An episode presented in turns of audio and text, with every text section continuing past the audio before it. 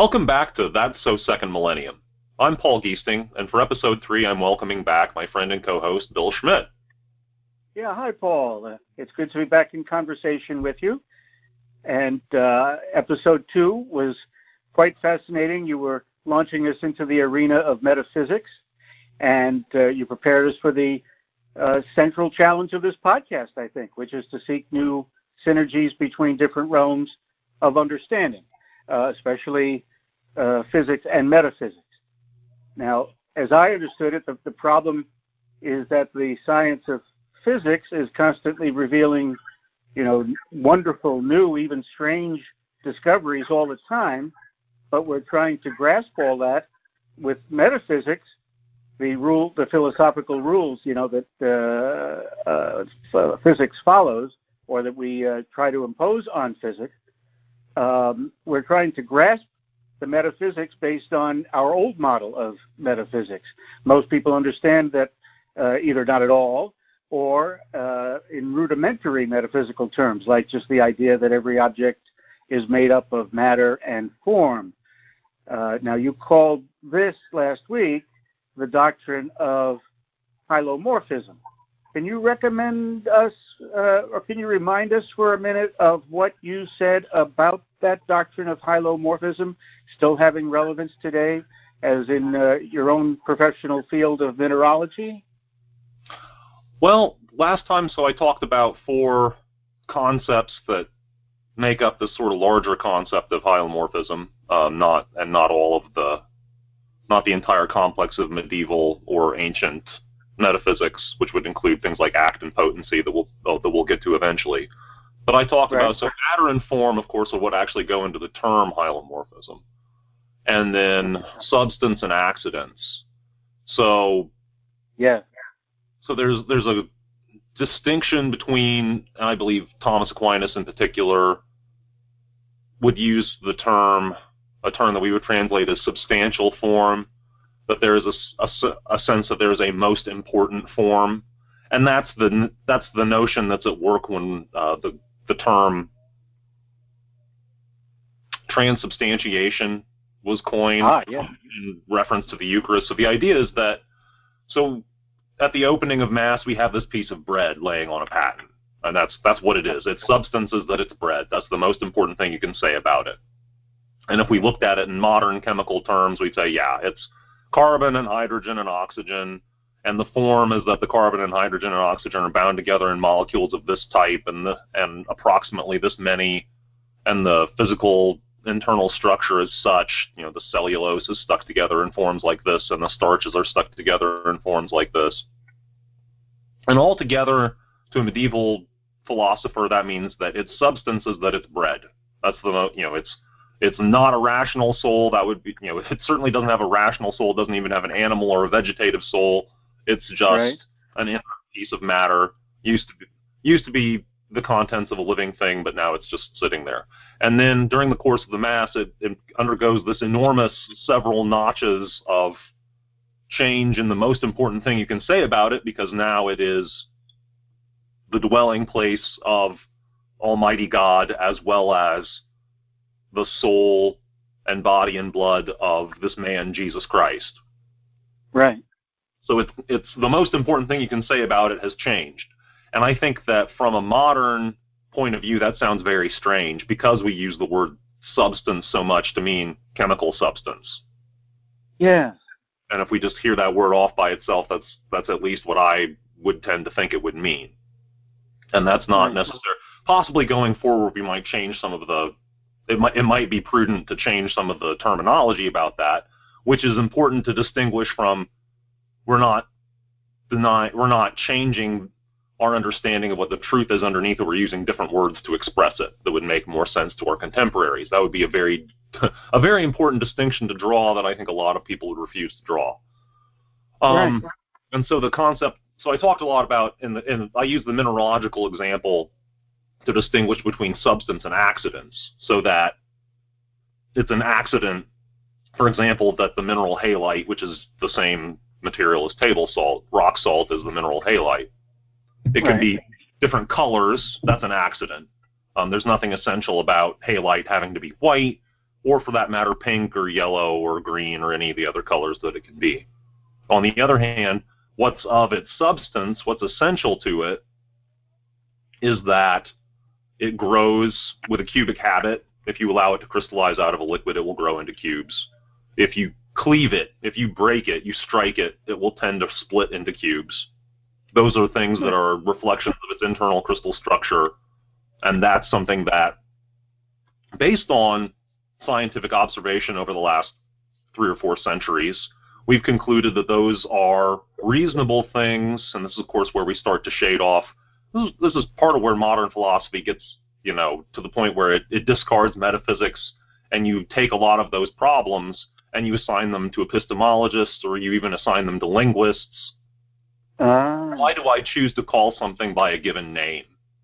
Well, there's Right. there's a reality behind that, and we've gotten lost in the sort of weeds of idealism, or at least people who exist, you know, their philosophical career exists in dialogue with idealism, and we're we're more Yeah, focused on us than we are on the fact that, but there's certainly an external reality that we're talking about here. Hmm Yeah. So it sounds like the there is real relevance still uh, for the hylomorphism doctrine in uh, current day practice of mineralogy and all sorts of of other science. But then you kind of um, ended last uh, last episode with the implication that we're going to need maybe next steps uh, beyond uh, hylomorphism or next steps in hylomorphism to grasp fully all of the things that uh, physics and other sciences are discovering today? Well, possibly. I mean, the thing about it is, is that you know what I was really getting prepared to say was honestly that it does a surprisingly good job, uh, considering how old the doctrine is. It's over two thousand years old. Considering how, how Yeah. old, it certainly seems to me, at the level of knowledge that I have, that we could still use it. We can we can still use this notion as a very useful uh, way of of looking at the world and trying to you know just the, that's again this metaphysics is so broad it's difficult to pin it down but Yeah. uh, all the different types of things that are well certainly if we look at the physical world it still seems like an extremely good doctrine. Why why do i say that? Well what would the matter? Of course so so now we get into this distinction i alluded to last time or i, I touched on briefly last time that matter means a different thing to us than it means uh, than it meant to the medievals as well. Yeah. so we have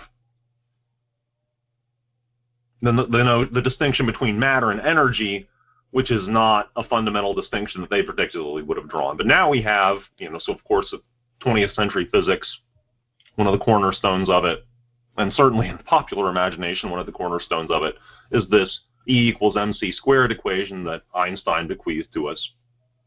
Yeah. So that's, you know, simply saying that there's a conversion factor. It happens to be a really large conversion factor, the, the speed of light squared, between a bit of matter and an equivalent amount of energy that it could be. You know, that, that, that they're simply the same currency.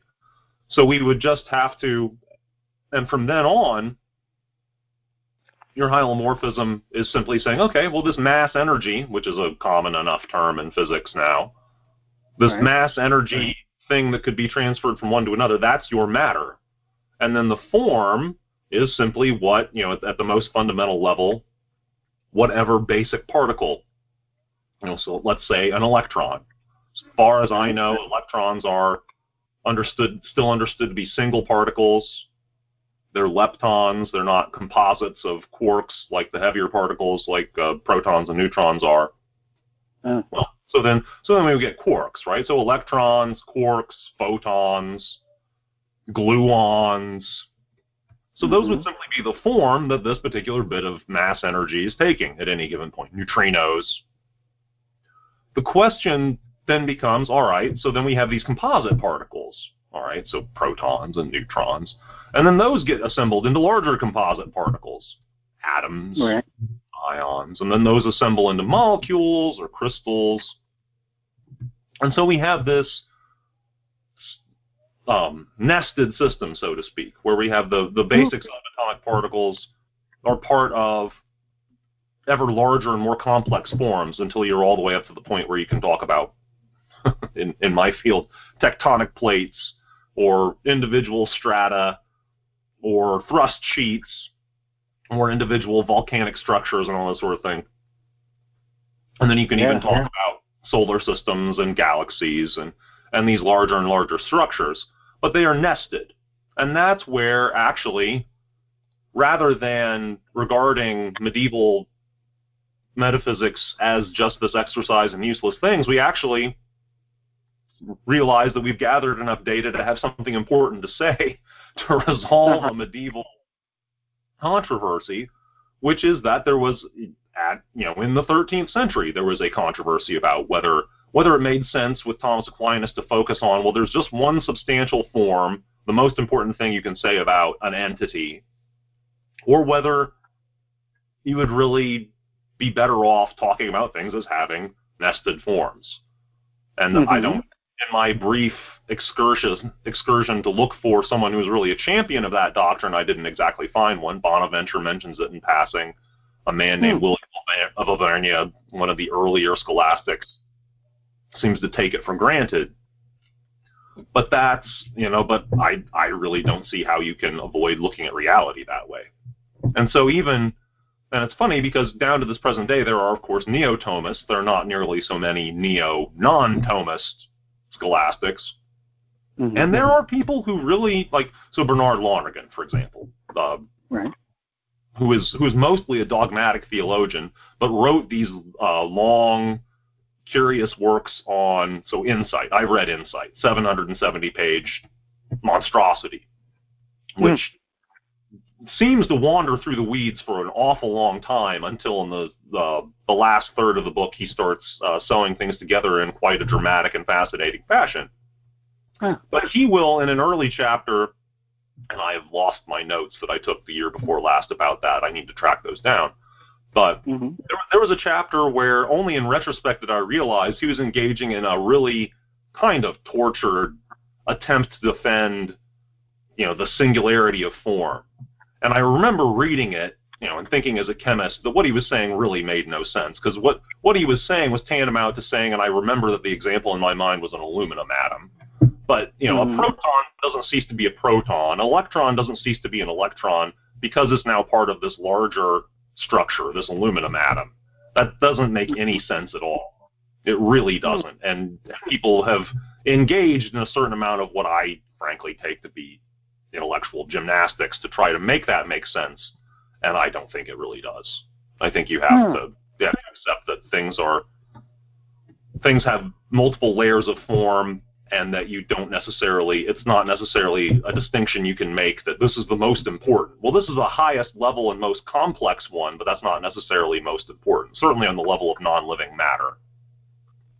Mm-hmm. I mean, what, what is what is more important, the galaxy or the electrons that make it up? I mean, is how what scale am I going to measure better on? That's that's right. a question I would ask. Yeah, yeah. So really, it's, it's, it's amazing that people do as little talking about medieval metaphysics to me because it still seems like it's a really well suited tool for talking about physics as we've come to know it, at least at the level, as I was saying last time, of undergraduate quantum physics, which is which is more or less where I'm at. I've made a, a few forays past that, but. Mm-hmm. So it's not too much a leap uh, in uh, hylomorphism to be uh, accepting of this more nested approach? Uh, was there a reason why I don't someone... think so. I think it's been done before. I... Okay.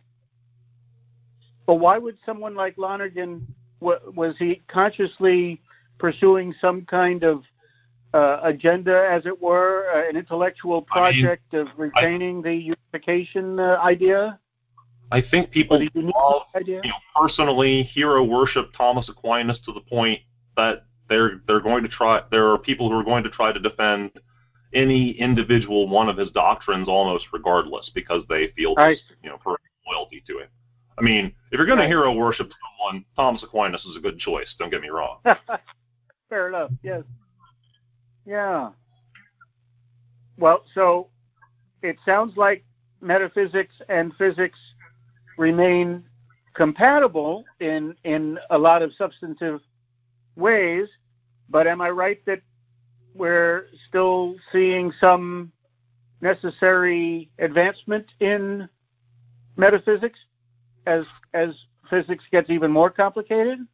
I think there are some people who've made efforts at that, and of course, I you know I I've come, I'm coming to see this podcast partly as simply a sort of auditory set of notes about you know our own exploration of those topics.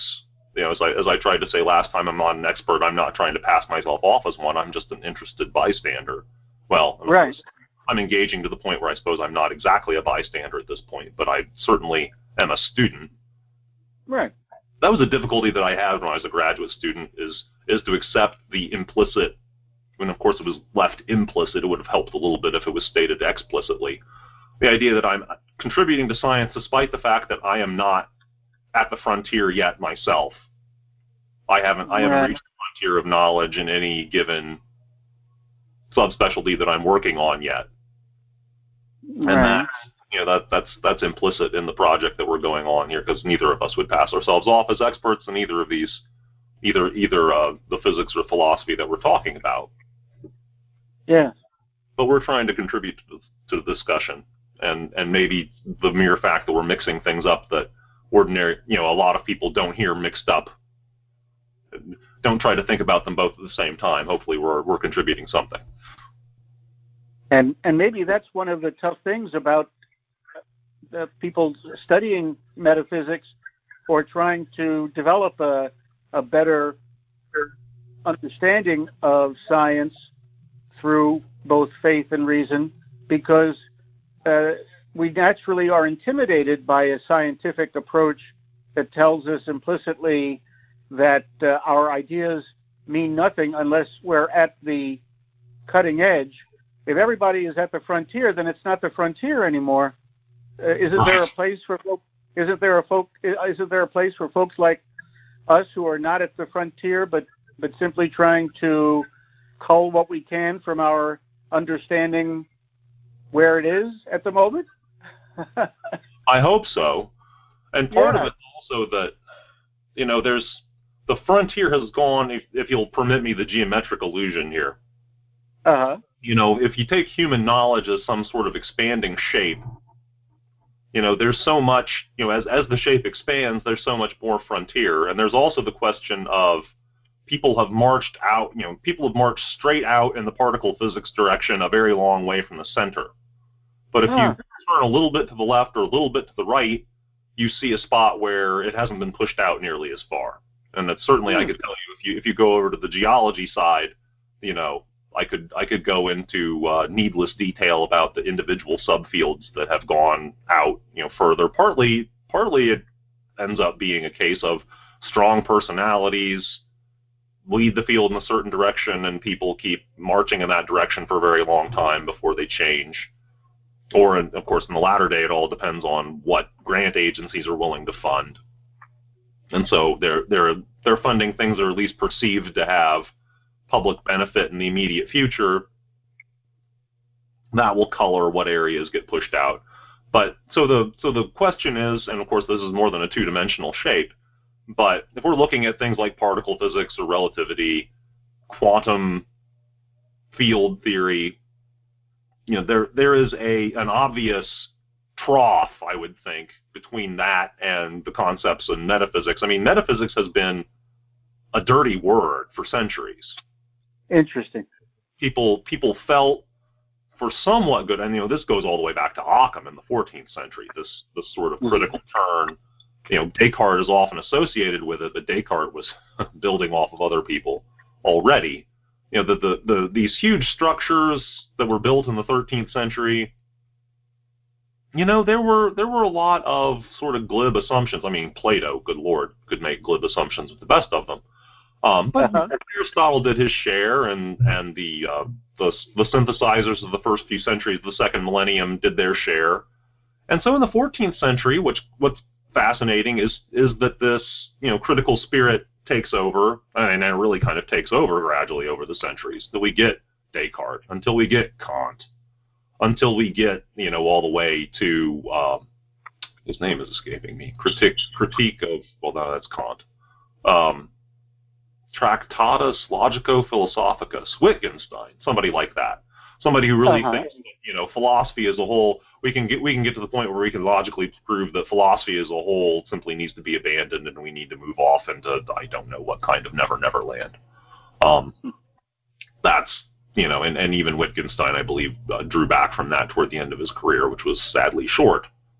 But that's you know that that is sort of the critical turn, and people have you know Gilson, Etienne Gilson, neo, sort of neo-Thomist, um, has this fascinating analysis of it in uh, I think his book is called Methodical Realism. You know, this idea that we're trying to abandon everything that we can't simply absolutely prove. You know, starting from the fact that well, I exist and there must therefore be you know if everything even if everything else is an illusion, there is a me that's being diluted.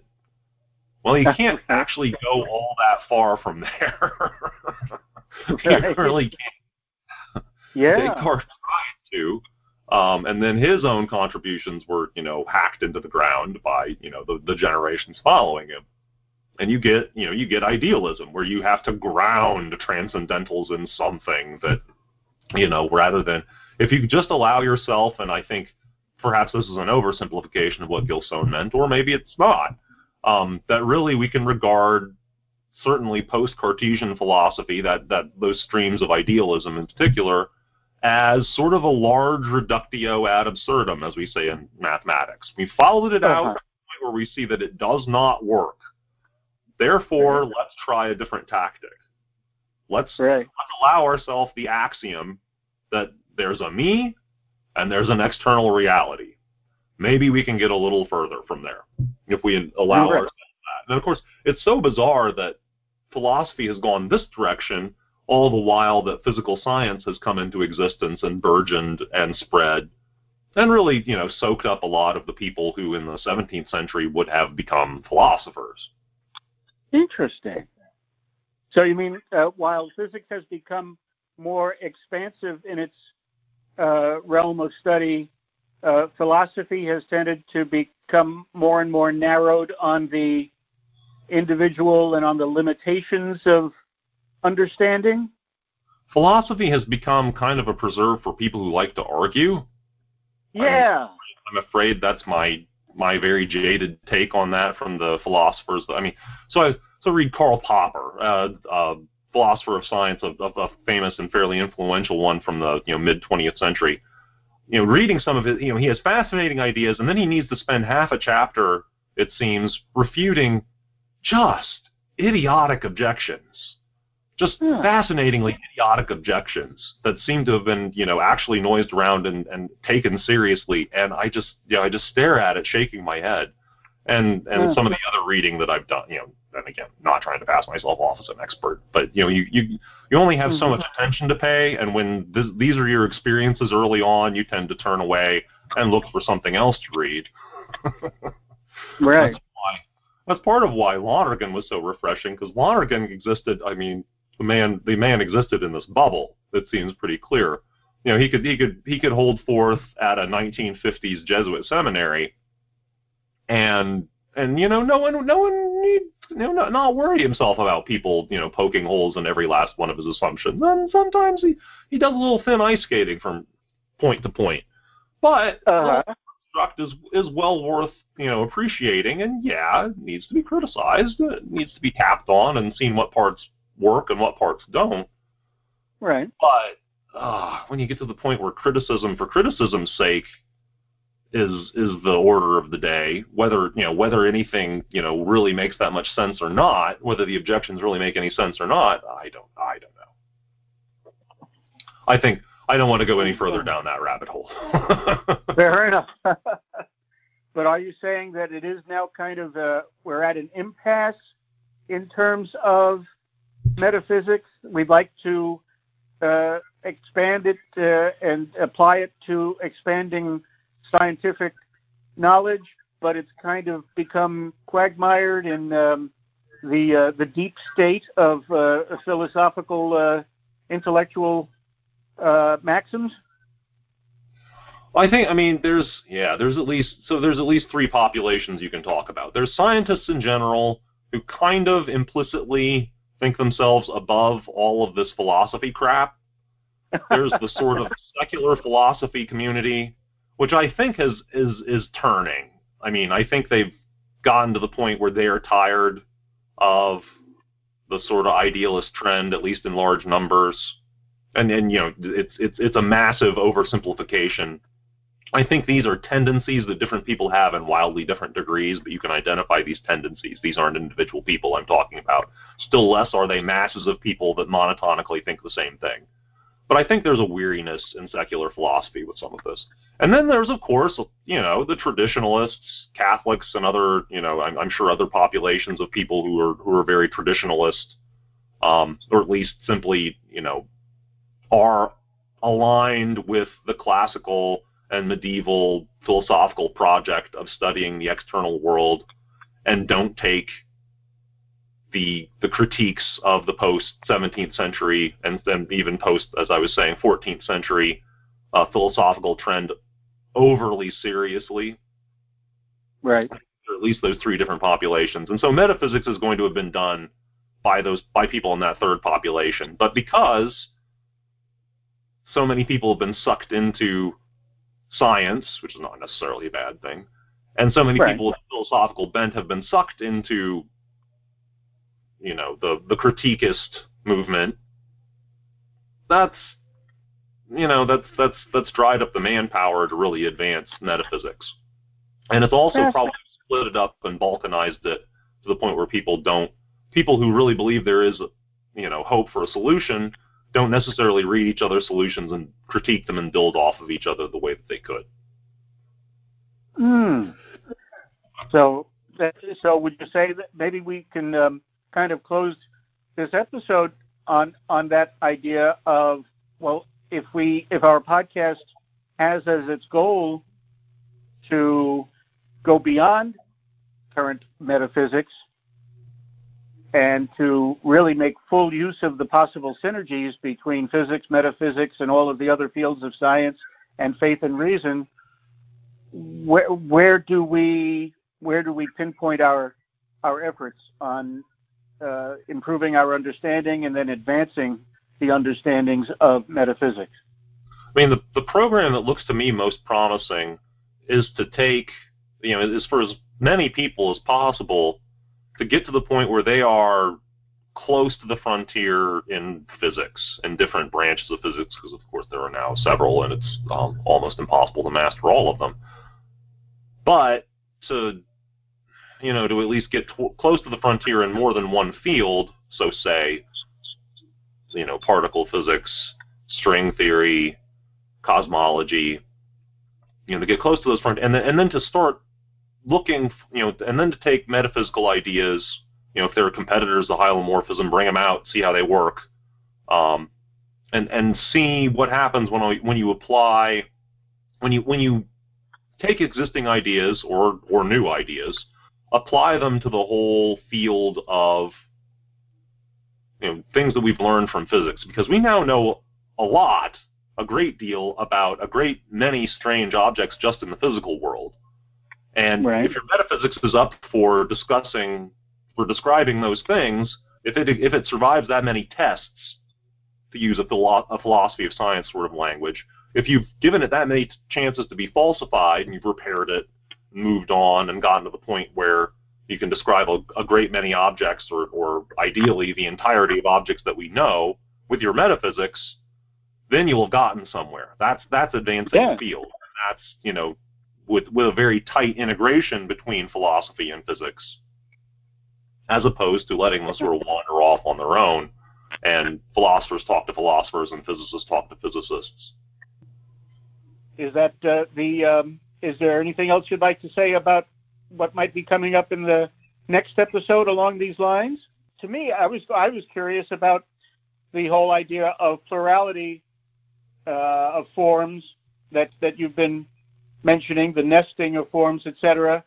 And one of my concerns was that uh, the uh, the uh, the future explorations might get tied into a whole fundamental debate between uh, the scientists and the theologians or philosophers about uh, how far do we want to go into this world of new possibilities and new applications at the risk of losing a grip on tradition and the, the solidity of knowledge accumulated over time through tradition, magisterium, doctrine, etc.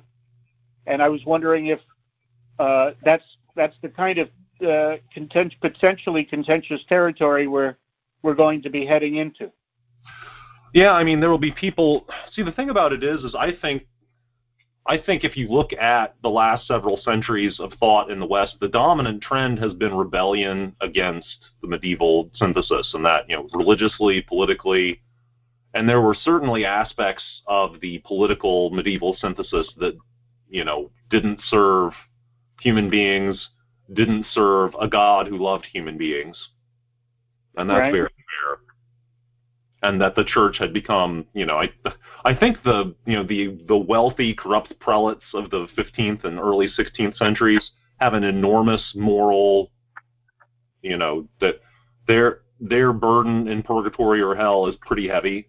I mean, considering uh considering the amount of scandal that they caused and the amount of destruction that at least indirectly traces back to them. That, right. And of course, you know, people bear their own responsibility for deciding, you know, deciding to abandon and destroy um, existing good things too. I mean, and you know, that's the whole point is that none of us can judge. You know, none of us have the information necessary to judge, and and uh, therefore we're told not to. Um, right. But I, you know, you have to, you have to suspect. You sort of have to suspect. Um, but the so so the so that's the dominant intellectual trend, right? So Protestantism rips away Northern Europe.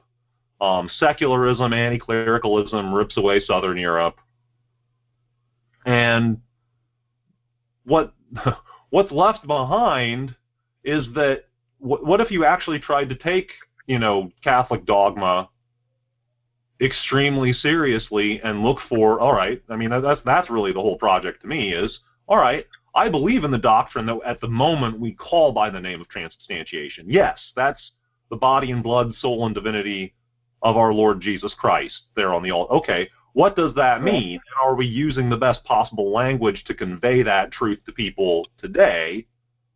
Not abandoning the truth in any way, shape, or form as it's been taught. I mean, abandoning, right.